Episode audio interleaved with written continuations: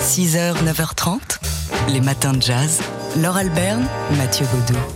Ce week-end, c'est la Nuit du Cirque, un événement créé en deux mille dix-neuf qui propose pendant soixante-douze heures dans plein d'endroits différents en France et même ailleurs, hein, de, de Berlin à Bamako, euh, dans les villes comme dans les campagnes, plus de deux cent cinquante rendez-vous. Spectacles, ateliers, conférences, projections qui montrent l'immense diversité du cirque d'aujourd'hui, musical, dépouillé, familial, désopilant, traditionnel, engagé, parfois même militant, festif ou mélancolique, sous chapiteau ou dans une salle de théâtre. Avec ou sans accessoires, avec ou sans clown, le cirque se décline sous toutes ses formes et nous invite même à nous emmêler et peut-être nous emmêler les pinceaux avec des ateliers donc et autres démonstrations où mettre la main à la pâte. Cette Nuit du Cirque veut nous montrer que le cirque, cet art ancestral et pourtant en mutation permanente tel qu'il est aujourd'hui, différent d'hier, peut-être de demain aussi, interculturel et transgénérationnel. Enfin bref, tout ça c'est des discours, on oui. veut du concret.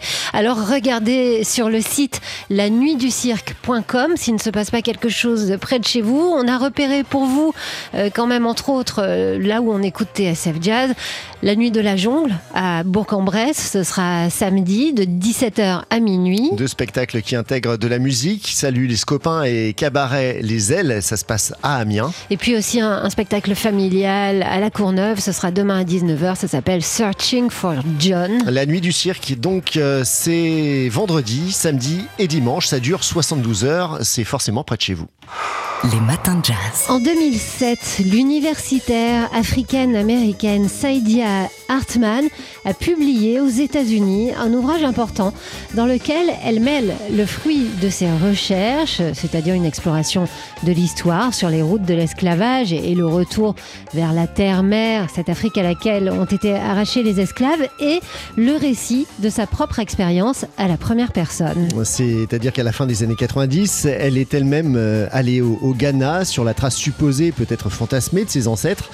Elle a fait donc elle-même l'expérience de ce retour, à la fois symbolique et physique, dont rêvent pas mal d'Africains américains. Alors pour nous, pour nous parler de ce livre qui vient d'être publié aux éditions Brook, et publié en français, parce que cet ouvrage n'avait jamais été traduit en français, euh, cet ouvrage qui s'intitule « À perte de mère sur les routes atlantiques de l'esclavage euh, », on a interrogé sa traductrice Maboula Soumahoro, euh, qui nous explique ici qui est cette autrice Saidiya Hartman, une voix importante de la littérature africaine-américaine et qui est encore peu connue en France. Saidiya Hartman mène aujourd'hui encore une grande carrière aux États-Unis. Elle est ce qu'on appelle full professor, donc c'est le plus haut grade universitaire à l'université de Columbia. Et c'est quelqu'un qui est très communément enseigné. Mais en France, elle est méconnue, donc euh, on n'avait pas du tout accès, en tout cas en langue française, à la pensée et aux, aux travaux de Saidiya Hartman. Donc je pense que cela est d'abord lié à la à l'approche états-unienne d'un côté et l'approche française euh, de l'autre euh, de ces questions, c'est-à-dire quel est notre rapport à la traite négrière transatlantique et quel est le degré d'apaisement par rapport à cette histoire. Est-ce que c'est une histoire qui nous est familière? Est-ce que c'est une histoire qui est énoncée et qui est parlé communément? Et donc, ces, ces enjeux-là font que parfois, il peut nous échapper la langue. Voilà, c'est un ouvrage passionnant hein, qui, qui mêle des recherches euh, véritablement ethnographiques, historiques, et puis ce récit à la première personne. Donc du coup, bah, il se lit euh, assez facilement, bien qu'il soit extrêmement touffu. Et dans sa préface, Maboula Soumahoro, qu'on entendait ici, explique toute sa difficulté à traduire ce livre, et c'est une réussite, vraiment. À perte de mer, sur les routes atlantiques de l'esclavage, donc de Saidiya Hartman, paru aux éditions Brook. Les matins de jazz. Note de lecture, Fabien Simode. C'est jeudi, c'est jour de Fabien Simode, directeur des médiathèques de Maisons-Alfort. Fabien, vous vous posez cette question fondamentale aujourd'hui. À quoi ça sert les prix littéraires ?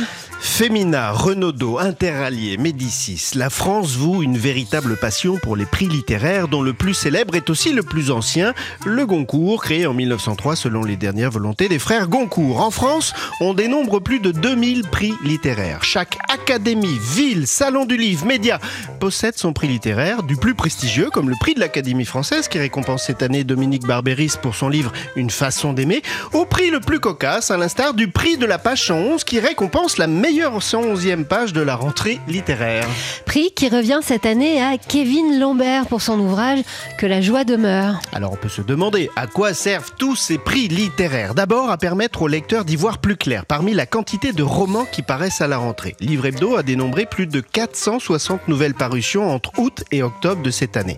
Et encore, se félicite le magazine, la production est en baisse de cinq pour cent. Ensuite, à mettre un coup de projecteur sur un écrivain pas toujours très connu comme Nechino qui a reçu le Femina pour Triste Tigre il y a peu, et alors ouvrir les portes des marchés étrangers. Un Goncourt, par exemple, peut être traduit dans plus de trente langues après l'obtention du prix. Résultat, les prix littéraires sont de véritables machines à vendre. Tenez, l'anomalie d'Hervé Letellier, prix Goncourt deux mille vingt, a été écoulée à plus de un million cent mille exemplaires. C'est un record. Et c'est pas tout, les prix littéraires sont aussi un rendez-vous populaire attendu, bien sûr. Et oui, plus qu'un rendez-vous, la rentrée littéraire est un moment de communion, voire de désunion euh, collective. Lecteurs, libraires, critiques littéraires, tout le monde aime débattre autour des romans de la rentrée. Alors on aime ces polémiques, hein, comme celle qui est reprochée cette année à Kevin Lambert d'avoir fait appel à un sensitivity readers. Mais surtout, tout le monde, tout le monde défend son propre avis, son prix du cœur. Tenez, le magazine Télérama critique cette semaine le manque d'audace de l'Académie Goncourt qui a récompensé la semaine dernière Jean-Baptiste Andrea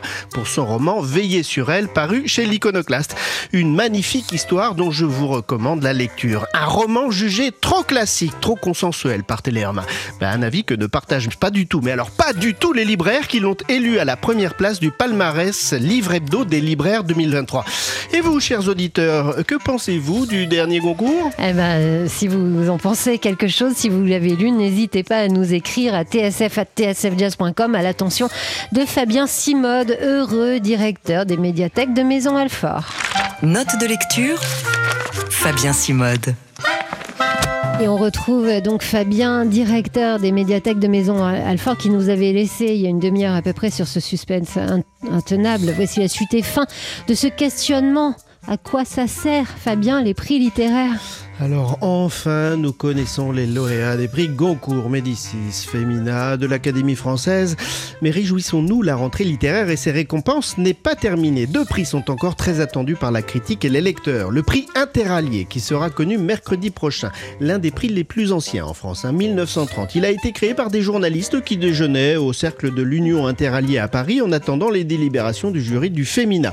Alors cinq livres sont retenus dans la dernière sélection de l'Interallié. Humus de Gaspard Koenig, Hôtel de la folie de David Le Bailly, Les petits farceurs de Louis-Henri de La Rochefoucauld, Une certaine désinvolture de Bertrand de Saint-Vincent et Le maître de Bayreuth de Charlie Roquin. On remarquera qu'il y a beaucoup de journalistes et c'est normal. Alors le lauréat recevra alors, eh bien il recevra, eh bien, eh bien pas grand chose puisque le prix est honorifique et il ne s'accompagne d'aucune récompense. Bah, mais peut-être qu'il fait vendre des livres, c'est aussi à ça que ça sert les prix littéraires, c'est ce que vous nous avez expliqué tout à l'heure.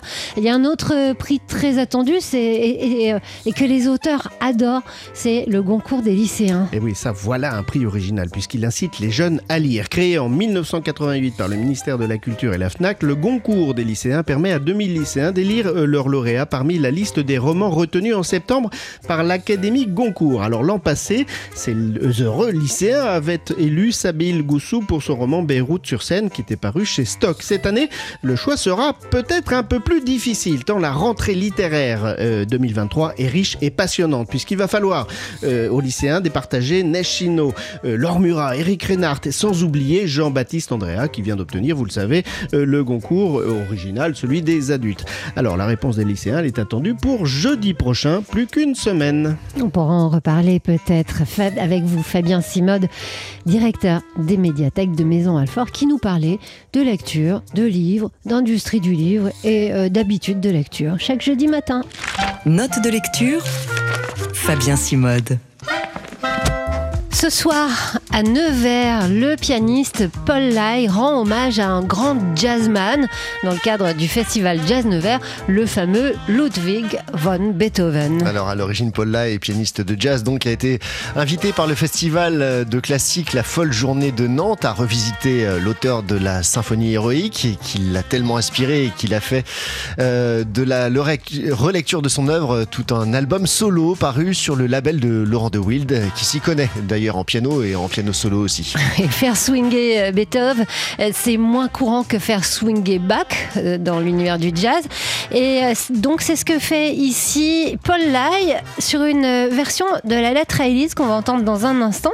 Il en a fait un joli clip. Alors euh, à l'image, imaginez déjà un grand piano à queue dans une salle qui doit être la salle d'un, d'un château avec une très grande fenêtre derrière.